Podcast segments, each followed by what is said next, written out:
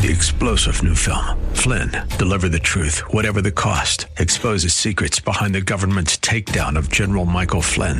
Flynn knew what the intel world had been up to. He ordered the first audit of the use of contractors. This set off alarm bells. He told the truth. He was the most dangerous person for Donald Trump to hire. They had to get rid of Flynn. Flynn, deliver the truth, whatever the cost. Available now. Watch it today. Go to salemnow.com. Salemnow.com. Hey, this is Rick Probst, husband, father, pastor, radio talk show host, biker, podcaster, and beard grower.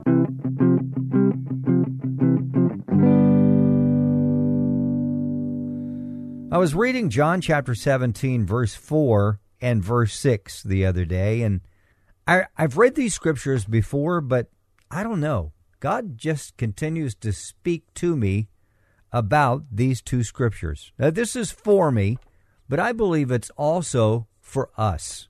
Uh, when I say us, I mean the church, uh, people that are Christ followers. Jesus was talking to his Father, our Heavenly Father, and he said, I've finished the work which you gave me to do.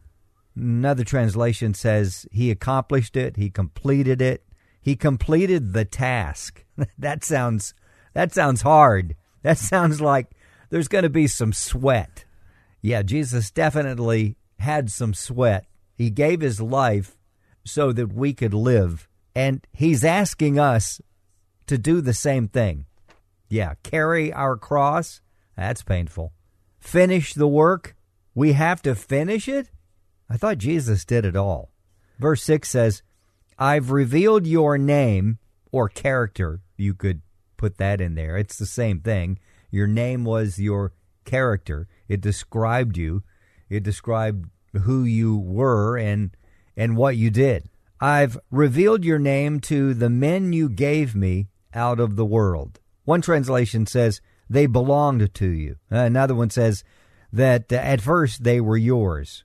Uh, they were your own interesting as I think about this, and I think about there's a number of things here. There's a work that we are all to finish. I don't think we can do it by ourselves. And I think if we try to do that, and some have tried and failed, and, and some have tried and I guess gotten a certain level or amount of success, whatever success is. Uh, my definition of success is doing what God asks you to do and doing it with all your heart. Uh, trying to be as fruitful as you possibly can. That's what I think success is. But here, Jesus is saying, I finished the work. There is a, a, work that Jesus finished, and you and I, as a part of the body of Christ, because that's what we're called, right? The body of Christ. We have a work to do, and we're to work together. Oh, there's now that's where it gets complicated. I mean, later on in John, Jesus prays for the church that we would be unified, that we would be one, and that we would love one another like the Father loved Jesus and like Jesus loved the Father. Has that happened yet? Did I miss it? I think we have a long way to go. But we shouldn't stop. And I know it's easy to stop because Work is hard and you can get tired. Well, if we do it on our own, we will definitely get tired. And we're not supposed to do it by ourselves. We're supposed to do it in a, what's the word I should use? It's going to sound overused a community of faith, a church, a local church body, one that God asks us to be a part of. The reason why I say that is is because it's easy to go to a church where seemingly everything is perfect. Now I know there are churches around. In fact, I've seen the slogans. This church is for imperfect people. Well, to me, I'm sorry. I want to be really honest with you. Maybe too blunt. I think that's just shtick. I think that's just a logo, a, a, a, a sales line. Because, hey, no kidding. All churches are full of imperfect people. I mean, I know what they're saying, but I mean, if I'm going to go to a church that says that, what are my expectations? I guess that's a whole nother podcast. But God calls us to connect to a group of people. Now, this is where it gets a little dicey. And what I mean is, is that if God calls us to a place, a church, a people, we go there, we worship there, pray, listen to messages, and hopefully connect with the other people that are in that church.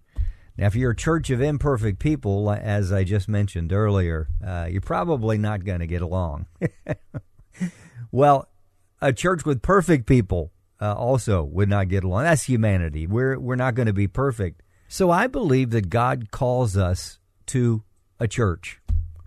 Yeah, a church, and I know that can ruffle a few feathers because some people feel like that they don't need to go to church, although that's not what the scripture says at all. It says that we should be meeting together more as we see the day approaching uh, in the book of Hebrews.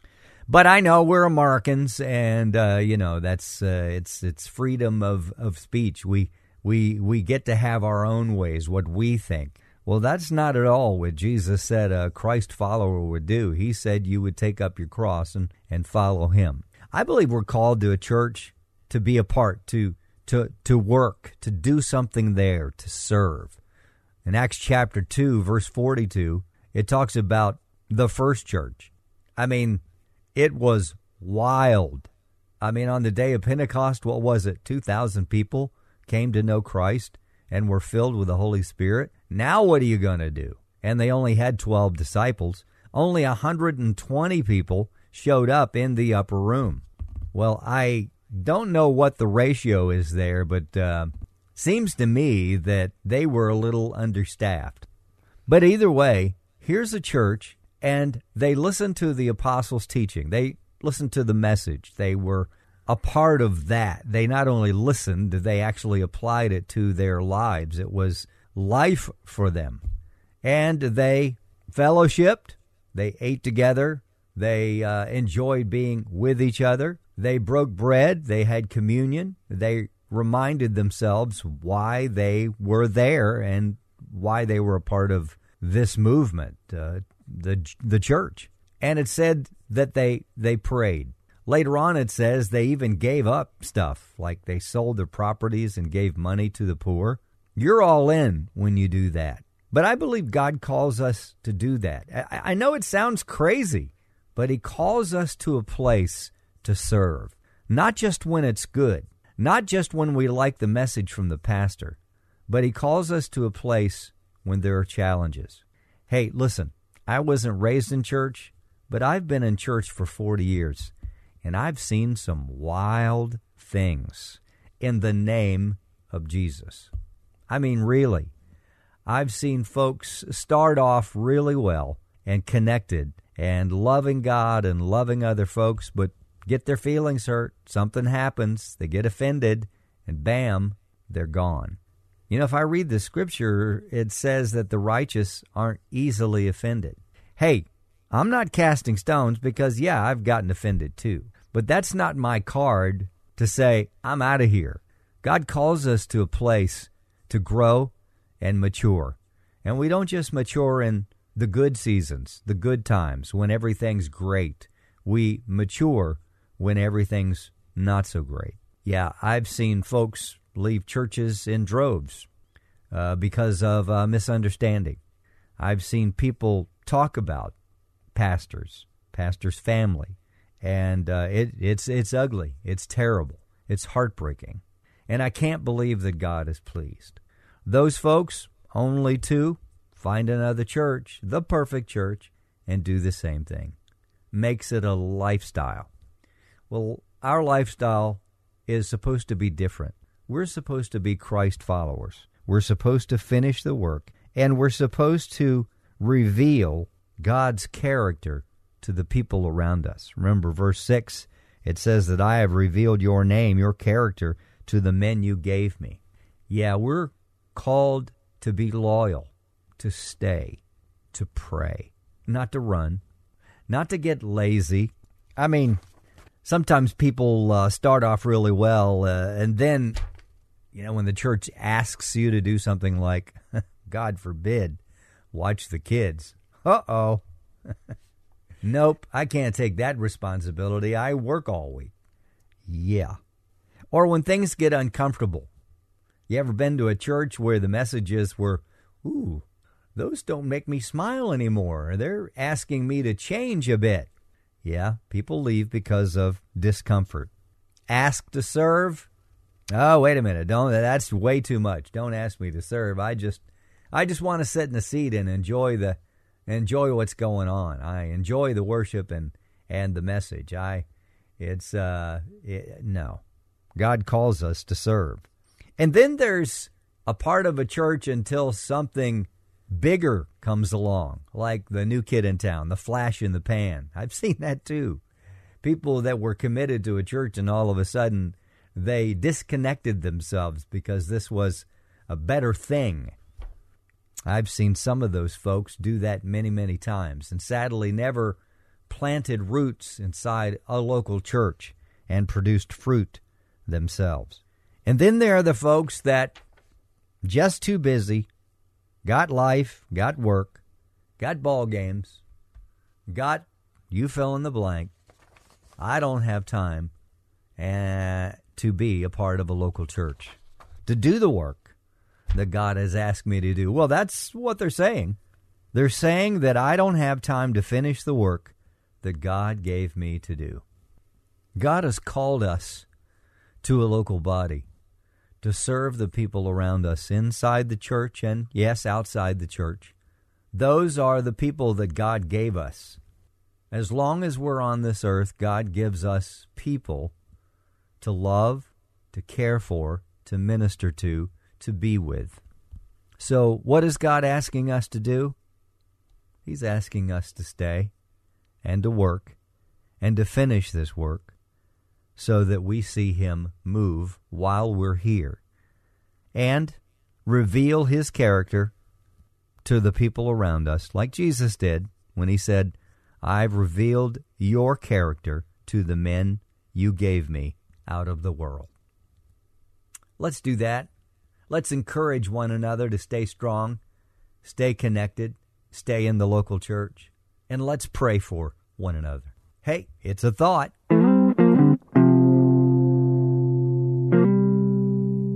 Thank you for listening to this podcast. I drop a new one every Monday morning at 6 a.m.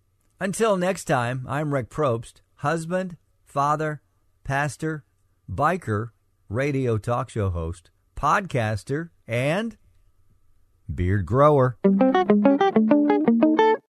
Three star general Michael J. Flynn, head of the Pentagon Intelligence Agency, knew all the government's dirty secrets. He was one of the most respected generals in the military. Flynn knew what the intel world had been up to, he understood its funding. He ordered the first audit of the use of contractors. This set off alarm bells.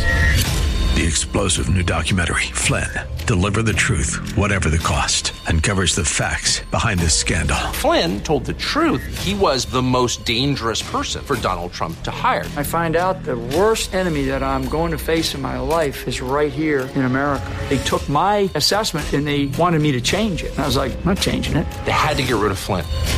With in depth interviews, archival footage, and never before seen personal records of the man behind the headlines. I just felt like I was drowning. Flynn, deliver the truth, whatever the cost. Available now. Watch it today. Go to salemnow.com. Salemnow.com.